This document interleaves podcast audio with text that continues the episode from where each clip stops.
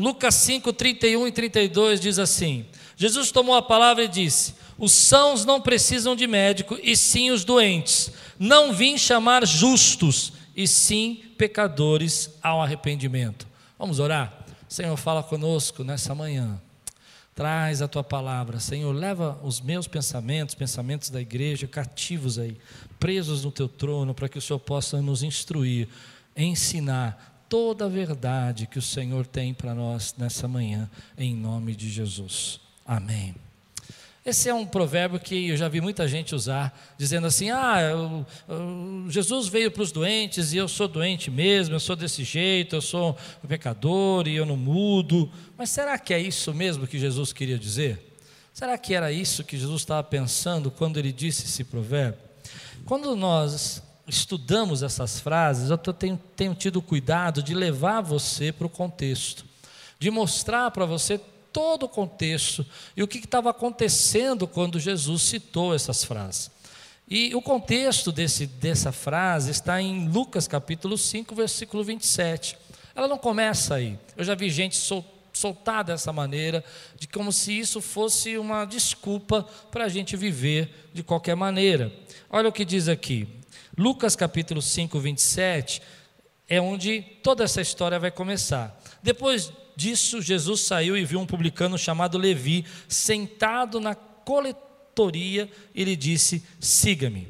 Primeiro, deixa eu explicar para você, porque tem muita gente nova na fé e às vezes não conhece a história. Né? Primeiro, quem era Levi? Nós vamos conhecer Levi porque Levi é quem escreve ah, o Evangelho de Mateus. Levi é Mateus. Mas o que a gente esquece é que Levi era um coletor de impostos. Isso parece uma coisa simples, mas não era para aquela época, porque um coletor de impostos era um traidor, um traidor da nação. Ele estava tomando do povo de Israel, que estava sobre o jugo romano, que estava debaixo de um jugo, e levando para os romanos. Então, muitos coletores de impostos naquela época, ah, como você já deve ter visto isso em filmes, né, colocava preços a mais, extorquia, eram corruptos, usavam de violência, usavam de força, e eles eram odiados pela sociedade. Eles, para os, o povo de Israel, olhavam para eles assim: esse povo não, não merece, eles não têm nada com Deus, eles estão traindo a Deus, eles estão traindo a nação, porque eles estão fazendo isso por o Império Romano. Então a Bíblia vai mostrar para nós que Levi estava sentado na coletoria, ou seja, ele estava trabalhando, ele estava arrecadando esse dinheiro. Nós não sabemos se Levi era, era, era justo ou não, se ele era um coletor de impostos que realmente vivia na, na regra, mas o que dá para entender pela história é que as pessoas não gostavam muito da índole dele e nem o que ele fazia. Então, todas as pessoas no tempo de Jesus consideravam essas pessoas tão iníquas, tão pecadoras como qualquer outro tipo de pessoa que você vê Jesus andando. No versículo 28 é uma parte bonita, porque Jesus passa e diz assim: segue. E Jesus fez um convite para que Levi se tornasse um discípulo, um dos doze, um apóstolo de Jesus. E Levi recebe esse convite e imediatamente abandona a banca dele, abandona lá a coletoria e vai seguir Jesus. É muito bonito ver isso. Você imaginar Jesus passando, dizendo para Levi: Levi, segue, abandona essa vida aí, deixa esse negócio todo para lá e vem ser meu discípulo. E ele não pensa duas vezes, ele não, não para para questionar, ele não fica pensando nas contas que ele tem que pagar, ele não fica pensando no que, que ele tem que resolver, ele não fica pensando no Império Romano, ele simplesmente levanta e segue Jesus. Lindo isso. Mas o convite era um convite diferente. Levi não era um religioso, Levi não era alguém que estava no meio dos autores da lei, do, do sacerdócio, um fariseu, era simplesmente alguém que era considerado pela sociedade é, a escória da sociedade, aqueles que não corruptos, pessoas extremamente corruptas, extremamente é, levianas. No versículo 29, você vai perceber que Levi fica muito feliz, fica tão feliz e fica tão contente que ele prepara um banquete Versículo 29 diz assim: Então Levi lhe ofereceu um grande banquete em sua casa. Ele ofereceu um banquete para Jesus, pra, pelo convite que ele recebeu. Era tanta alegria no coração de Levi que ele falou: Vamos chamar todo mundo. E a Bíblia diz que ele vai chamar muitas pessoas. E era o grande número de publicanos, grande número de pecadores, grande número dessas pessoas que não haviam nada a ver com Deus, que estavam ali andando. E ele foi chamando os seus amigos, foi chamando o pessoal da corrupção toda. Devia estar cheio de. Não vou falar isso. Estava todo mundo lá. Quase eu falei. É, e aí, bom, volta comigo. Aí preparou um banquete. Banquete também é uma coisa importante. Muita gente que está na fé precisa entender isso. No povo oriental, banquete é algo sério. Sabe quando você faz assim, olha, nós vamos sair para jantar, para celebrar, e você escolhe aquele lugar para fazer uma celebração? Já fez isso? Ou você reúne todo mundo e quer fazer um culto de ação de graça na sua casa e você prepara aquele prato maravilhoso e traz as pessoas que você gosta. O banquete para o oriental era mais que isso, era como se fosse um momento de honra. Jesus, Jesus está sendo honrado, o banquete é para ele, mas está cheio de publicano lá dentro. Está cheio de publicano. E aí vai começar o problema. Versículo 30. Os fariseus e seus escribas murmuravam contra os discípulos de Jesus. E aí chegaram os fariseus e começaram a ver aquela festa, começaram a perceber que Jesus estava sendo honrado pelos publicanos, e eles começaram a não entender e perguntaram para Jesus: por que vocês comem e bebem com os publicanos e pecadores? Aqui está a crise. Por que, que vocês fazem isso? Por que, que vocês estão aí andando no meio dessa escória? Por que, que vocês estão andando no meio dessa, desse povo caído, desse pessoal que não tem caráter? E é interessante então a resposta de Jesus. Versículo 31 e 32, Jesus vai responder. Jesus tomou a palavra e disse: Os sãos. Agora você entender. Os são não precisam de médico, e sim os doentes. Não vim chamar justos, e sim pecadores. Jesus vai dizer para eles: olha, deixa eu dizer uma coisa.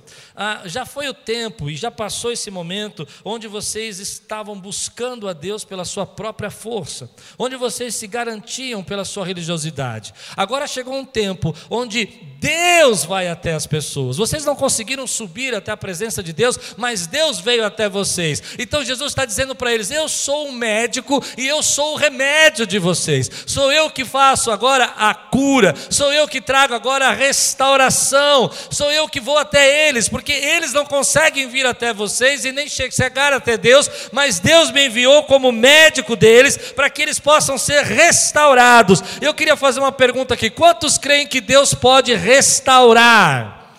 Porque hoje há um momento onde as pessoas não acreditam que Deus tenha poder para restaurar. Mas eu creio num Deus que restaura. Então, eles não conseguiam entender que tudo aquilo que eles fizeram e toda a religiosidade deles de buscar até Deus tinha falhado. E agora vem um novo tempo, vem uma nova aliança, vem um novo testamento, vem uma nova proclamação, não mais pela lei, mas pela graça de Deus. E Deus enviou o um médico para você e para mim, para que pudéssemos receber não só o médico, mas o remédio remédio que é Cristo Jesus e o sangue dele sobre a tua vida. Aleluia. Diga comigo, eu tenho o médico e o remédio.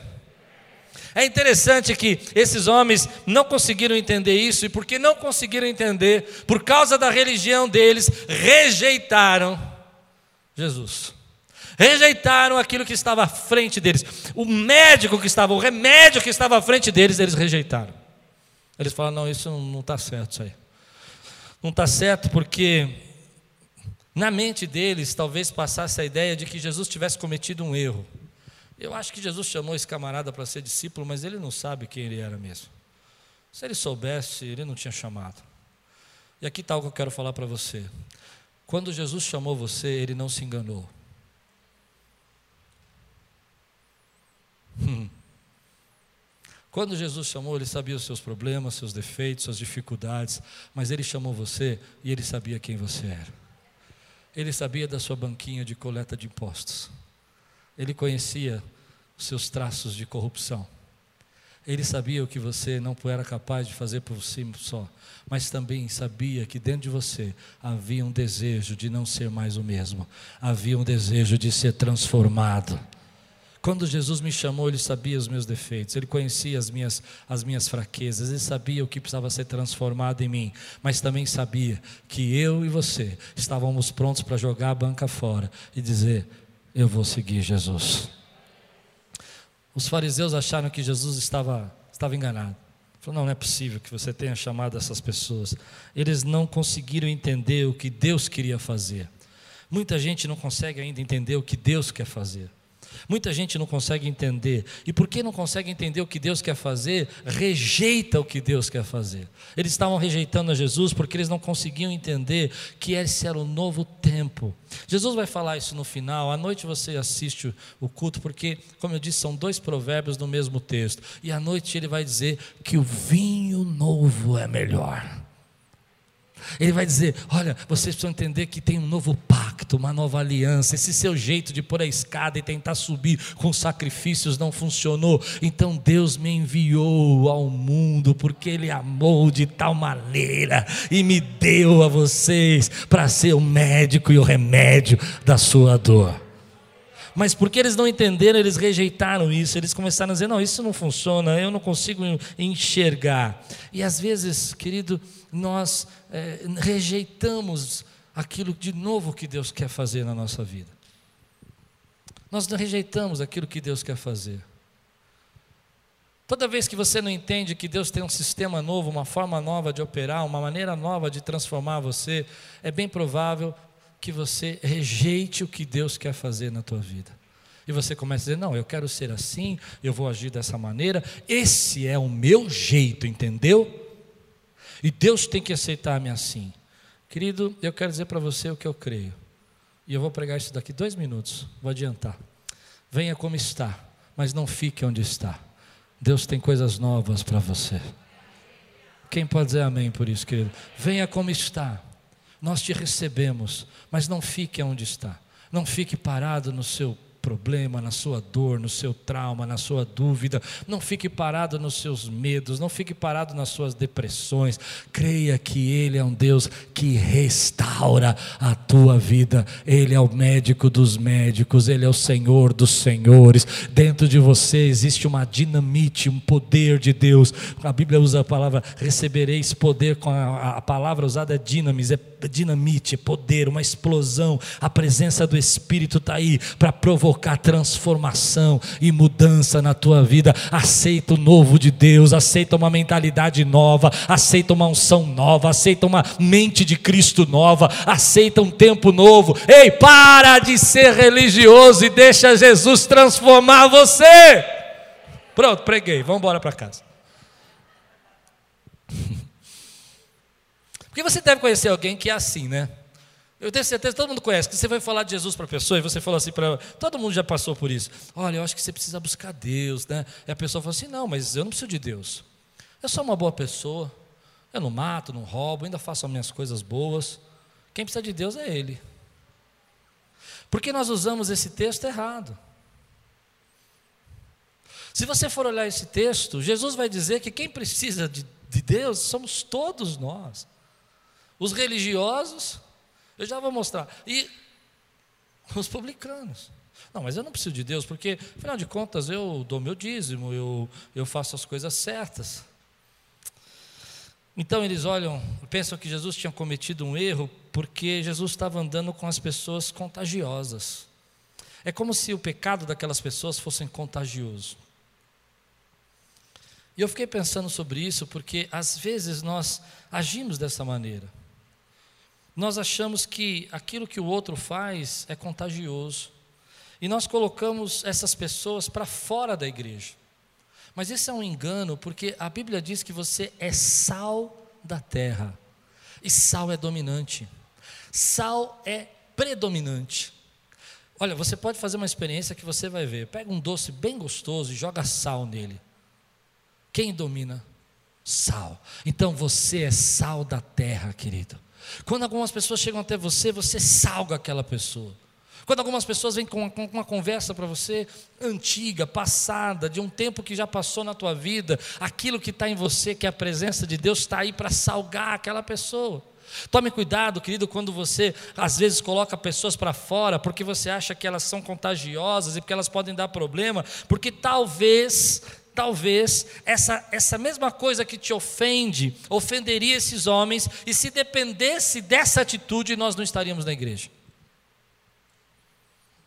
A verdade do que eu creio é que a igreja precisa passar por dois estágios. O primeiro é venha como você está, e a gente precisa entender que nós somos sal e que Embora você venha como está e nós te aceitamos, você vai crescer, você vai ser transformado, porque há poder de Deus dentro da sua vida para transformar você, há poder de Deus dentro de você para mudar a tua mente, há poder de Deus para você ser diferente. Mas esses homens se protegiam com toda a religiosidade deles, eles não podiam enxergar que o médico dos médicos estava lá, que o Senhor do Senhor estava lá. Então, eles vão fazer uma coisa que eu acho interessante, que me fez pensar. É, eles não sabiam que eles estavam doentes.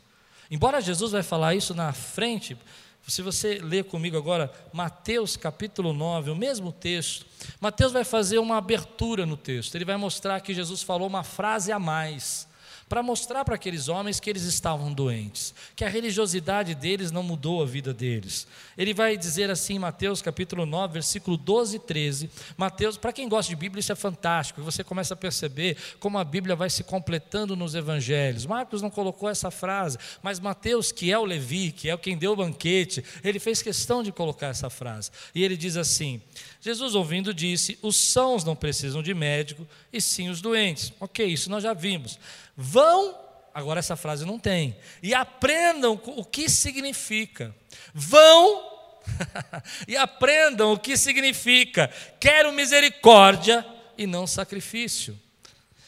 Jesus continua: Pois não vim chamar justos e sim pecadores.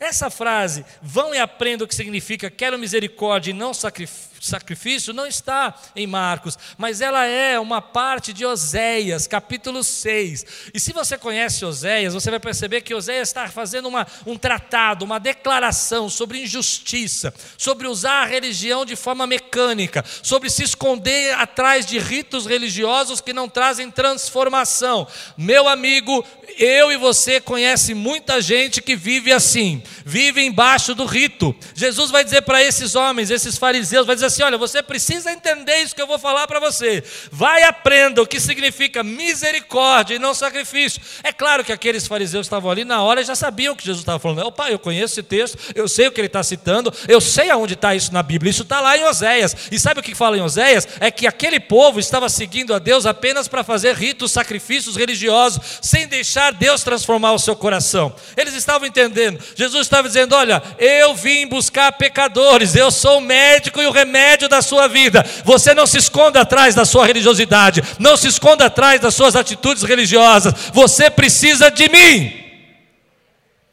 Isso é muito forte para mim. Porque às vezes a gente começa a perceber que nós somos capazes de afastar Deus pela nossa atitude religiosa. Eu não faço nada de errado.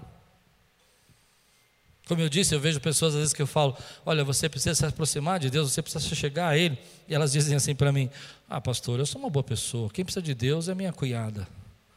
Aquela mulher fala demais. Não, pastor, eu sou uma boa pessoa, eu faço tudo certinho, trabalho, cuido dos meus filhos e tal. Quem precisa de Deus é meu marido. Esse homem é terrível. A religião às vezes afasta a gente de Deus. O que nos aproxima de Deus é um coração contrito e quebrantado. Às vezes, precisamos tomar cuidado para que a gente não substitua sacrifício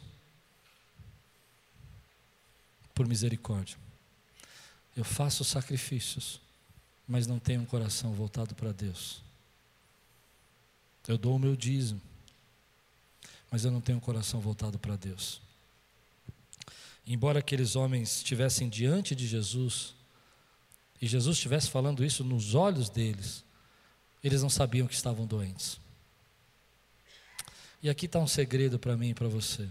Às vezes nós não sabemos que estamos doentes. Você já tentou ajudar alguém que não sabe que está doente? Você já tentou dizer para alguém que não sabe que está doente que ela precisa mudar? Por exemplo, eu já tive algumas conversas com pessoas que estão presas em vícios. E geralmente, quando a conversa começa assim, eu não sou viciado, eu apenas uso quando eu quero, ele não sabe que está doente. Não, a hora que eu quiser, eu paro.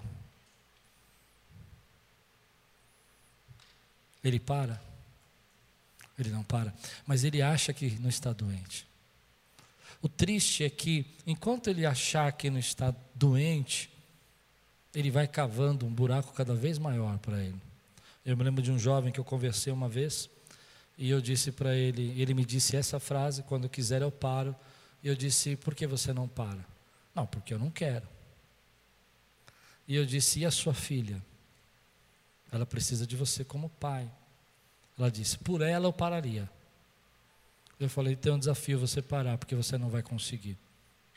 E ele não conseguiu. Sabe por quê? Porque ele não sabia quem ele era.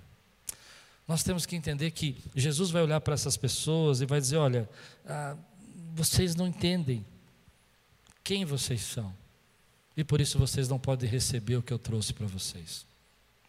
Vocês não entendem quem vocês são, então vocês não podem receber a cura. Por isso, muita gente não pode ter sua mente renovada. Porque isso é meu temperamento. Eu falo assim com a minha esposa porque esse é meu jeito. A vida é assim. Esse pastor aí que está pregando é mole demais. Sou eu que estou pregando, tá? O pastor mole sou eu. Ele está falando isso, mas eu estou bem. Eu estou bem. Muitas pessoas que, que pensam dessa maneira, que as suas obras é opção bastante, estão rejeitando aquilo que Deus trouxe para elas. Deus trouxe, querido, o médico e o remédio para você. E Ele tem transformação na tua vida. Você recebe essa palavra na tua vida, querido? Quantas vezes a gente começa a se desculpar e dizer: olha, não é dessa maneira, e se justifica, essa é a minha maneira de ver o mundo, esse é o jeito de eu ser. Jesus está dizendo: ei, vocês estão sentados aqui, Ele está celebrando a mim, e vocês estão me criticando porque vocês não conseguem receber o novo. Deus tem algo novo para nós, querido, e você precisa receber no seu coração. À noite eu vou pregar sobre isso, mas eu queria dar um spoiler aqui.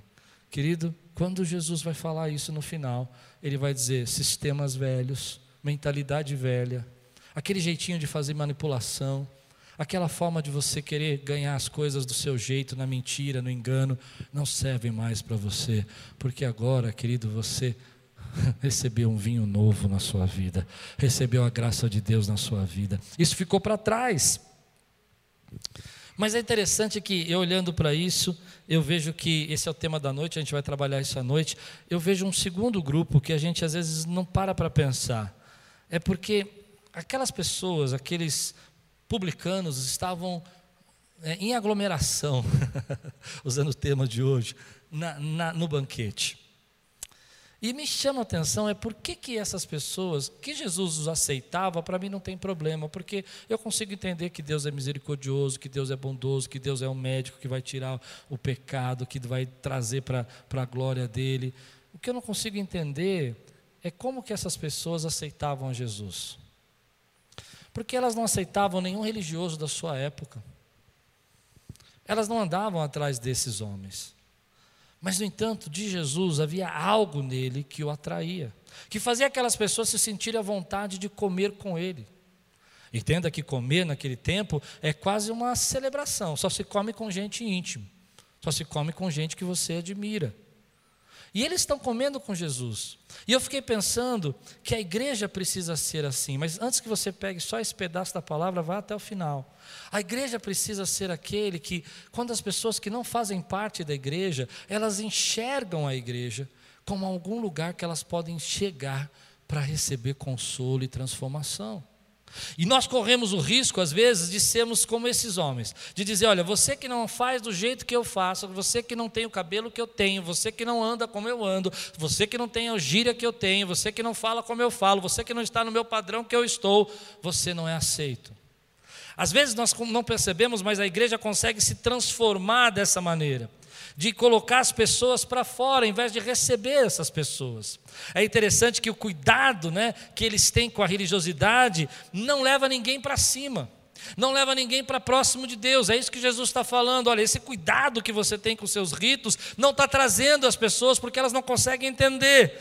E, e hoje eu vejo, querido, muitas vezes pessoas usando da igreja para prender, para tentar manipular, para dizer que, olha, nós somos os melhores e eles são os piores. Eu fui outro dia num debate numa rádio e um jovem debatendo comigo, ele começou: procure uma igreja que faça isso, faça aquilo, porque a nossa igreja faz. Meu irmão, eu vou falar uma coisa e espero que seja a primeira e última vez. Não acredite em igrejas perfeitas, não acredite em homens perfeitos, acredite que Deus usa aquele que Ele quer usar para a glória dele, meu irmão. Quantas vezes a gente vê pessoas usando disso para dizer: olha, eu vou pôr para fora. É, usando de religiosidade, do tipo nós e eles, somos perfeitos, nós, a igreja é perfeita, nós temos a resposta. Eu vou dizer para você: se você não sabe, fique sabendo, a resposta é Cristo, a resposta não é um homem, a resposta é Jesus Cristo para a tua vida. Se você crê, diga glória a Deus. Por outro lado, meu irmão, eu vejo pessoas que quando olham para isso, não conseguem receber essas pessoas. E se, se, os, se as pessoas não podem se achegar, como elas podem receber a cura? Se elas não podem ser aceitas, como elas podem ser transformadas? E não é difícil de uma religiosidade a gente criar preconceitos. Dizer, essa igreja é disso, essa igreja é daquilo. Não aceito isso, querido. Porque eu acredito que aqui está a chave da mensagem de hoje. Toda vez que você leva uma pessoa ao médico, você só leva uma pessoa ao médico porque você espera que a pessoa seja transformada. O que Jesus está dizendo aqui é que eu tenho que aceitar as pessoas, e nós temos que aceitar as pessoas, mas a nossa vida tem que ser uma vida que leva essas pessoas para cima. Aceitar é uma coisa, e é metade da história. Uma igreja que não se aproxima de alguém diferente, uma igreja que não aceita alguém que não é diferente, não vai ser uma igreja que vai pregar transformação. Mas a segunda parte da história é que eu aceito essa pessoa, mas digo para você, não vai permanecer como está, porque há poder de Deus para transformar a tua vida. Deixe Deus operar o poder dele para transformar a tua vida. Eu sei o que você fez no verão passado e aceito o que você fez no verão passado. Mas eu não aceito que você viva de verões passados.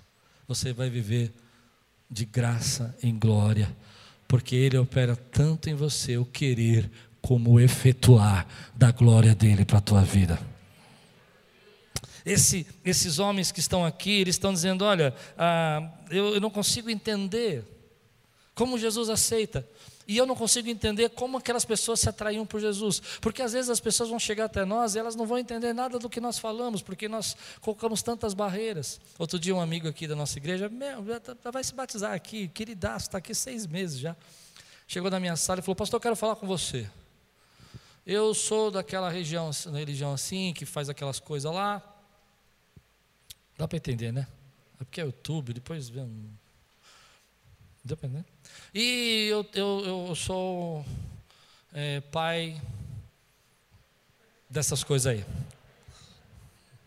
Tudo bem. E aí eu falei, tá legal, marca um horário, vai conversar comigo e tal. Ele começou a contar a experiência dele, tem um nome para isso, ele vai lá, faz uns, uns negócios, ajuda a pessoa, tira o mal da pessoa e tal. E eu como deixei ele contar tudo, quando ele terminou, eu falei assim, ele falou uma frase para mim que me chamou a atenção. Eu falei assim, eu não consigo deixar de acreditar que eu não estava fazendo isso para Deus. Que Jesus não estava fazendo isso na minha vida. Eu disse, ok, eu percebo que você queria e quer fazer coisas para Deus, isso é muito bom. Mas eu tenho uma dúvida sobre essa questão. Porque quando essas coisas acontecem e essas pessoas recebem esses espíritos, esses espíritos saem em nome de Jesus. Ele falou: Sabe, tem uma experiência para te contar. Viramos amigos batendo papo. Ele disse: Eu queria te contar essa história. Um dia eu estava lá e aconteceu lá uma, um surto, uma pessoa ficou lá.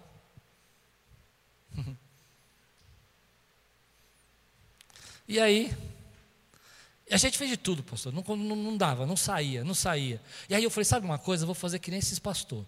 Olha, em nome de Jesus, que nem esses pastores faz aí, sai agora. E saiu.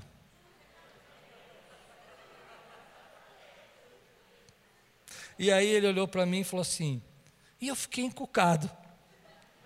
Porque se era de Jesus, por que saiu em nome de Jesus? Eu falei: essa é a questão. A questão é que se saiu em nome de Jesus, não era de Jesus. Ele está aqui com a gente. Uma benção. Está sendo transformado. Agora, o que eu vejo de tudo isso é que às vezes essas pessoas precisam se achegar. Porque elas precisam do médico. Elas precisam receber a palavra, querido. E a igreja precisa entender que a igreja crê em transformação, em graça, em mudança.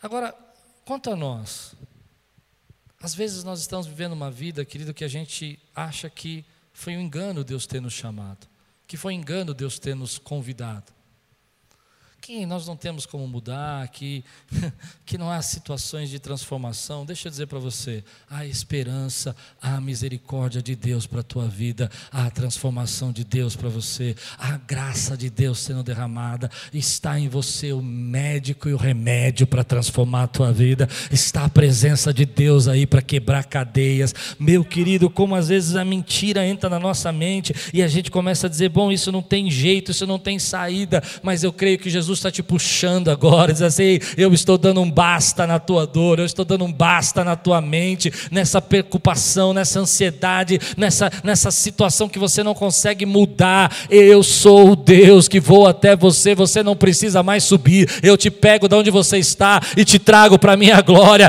quebro cadeias e dou um basta. E dou um basta nessa religiosidade, nesse peso que está sobre você.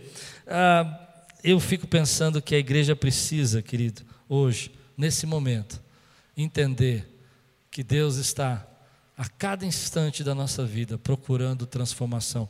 E o meu desejo é que aquilo seja um lugar onde as pessoas possam chegar como estão, mas saber que há aqui a presença de Deus para transformação. Porque ninguém leva alguém para o médico para deixar a pessoa doente. Você não leva uma pessoa para o médico e fala assim: Olha, eu trouxe você, esse rapaz aqui para o médico, mas é porque eu quero que ele fique doente. Todo mundo que leva alguém para o médico é porque sabe que alguém está doente e sabe que precisa de cura. E Jesus é a nossa cura. Que você possa hoje deixar Deus operar as curas e os milagres e as promessas e as mudanças da sua mente que só Ele pode fazer. Eu quero terminar aqui. Não interrompa o processo. Deixe Cristo transformando você. Não pare de acreditar que Ele quer operar em você algo novo. Sabe, é muito triste quando você vê pessoas que estão dentro da igreja, você deve conhecer várias dessas pessoas, mas que nada novo acontece na vida delas. Quando eu digo novo, eu estou dizendo espiritual. Eu não estou dizendo novo financeiramente, eu não estou dizendo novo materialmente. Mas é muito triste quando as pessoas estão na igreja. Eu me entristeço. Durante muitos anos, praticando as mesmas obras, mas nenhuma marca, nenhum batismo, nenhuma contrição, nenhum quebrantamento, nenhum arrependimento, nenhuma mudança, nenhuma renovação na mente. Eu não creio nisso. Eu creio que Deus hoje aqui está dando basta em algumas situações na sua vida, provocando crescimento. Que você, quando chegar em casa, você vai falar assim: olha, eu não sei o que aconteceu, mas eu acho que nem foi a palavra do pastor toda, mas teve uma parte assim na minha vida que eu decidi naquele dia que eu ia ser diferente. E eu recebi poder de Deus para ser diferente. Sabe, não, não foi uma coisa assim, uma palavra poderosa, eloquente. Foi o Espírito que operou dentro de mim. Eu entendi o meu propósito, eu entendi o meu chamado, eu entendi quem eu era, eu entendi a minha identidade. E eu comecei a perceber que eu precisava do médico e do remédio. Eu precisava de Jesus. uma luta, às vezes é instantaneamente, às vezes vai demorar uns dias, mas uma coisa eu sei: Deus está operando na sua vida graça, libertação e transformação. Deixe o Espírito Santo vir na sua vida e operar isso, querido. Não se esconda atrás daquela ideia do tipo, ah, eu sou bonzinho, eu faço coisas boas. Deixe Deus pegar você e dizer assim: ok, eu sei que você é bonzinho, mas agora chegou a hora de você seguir. Abandona essa banca, abandona sua vida antiga e deixa eu fazer de você pescador de homens. Que chamado, que ousadia de Levi.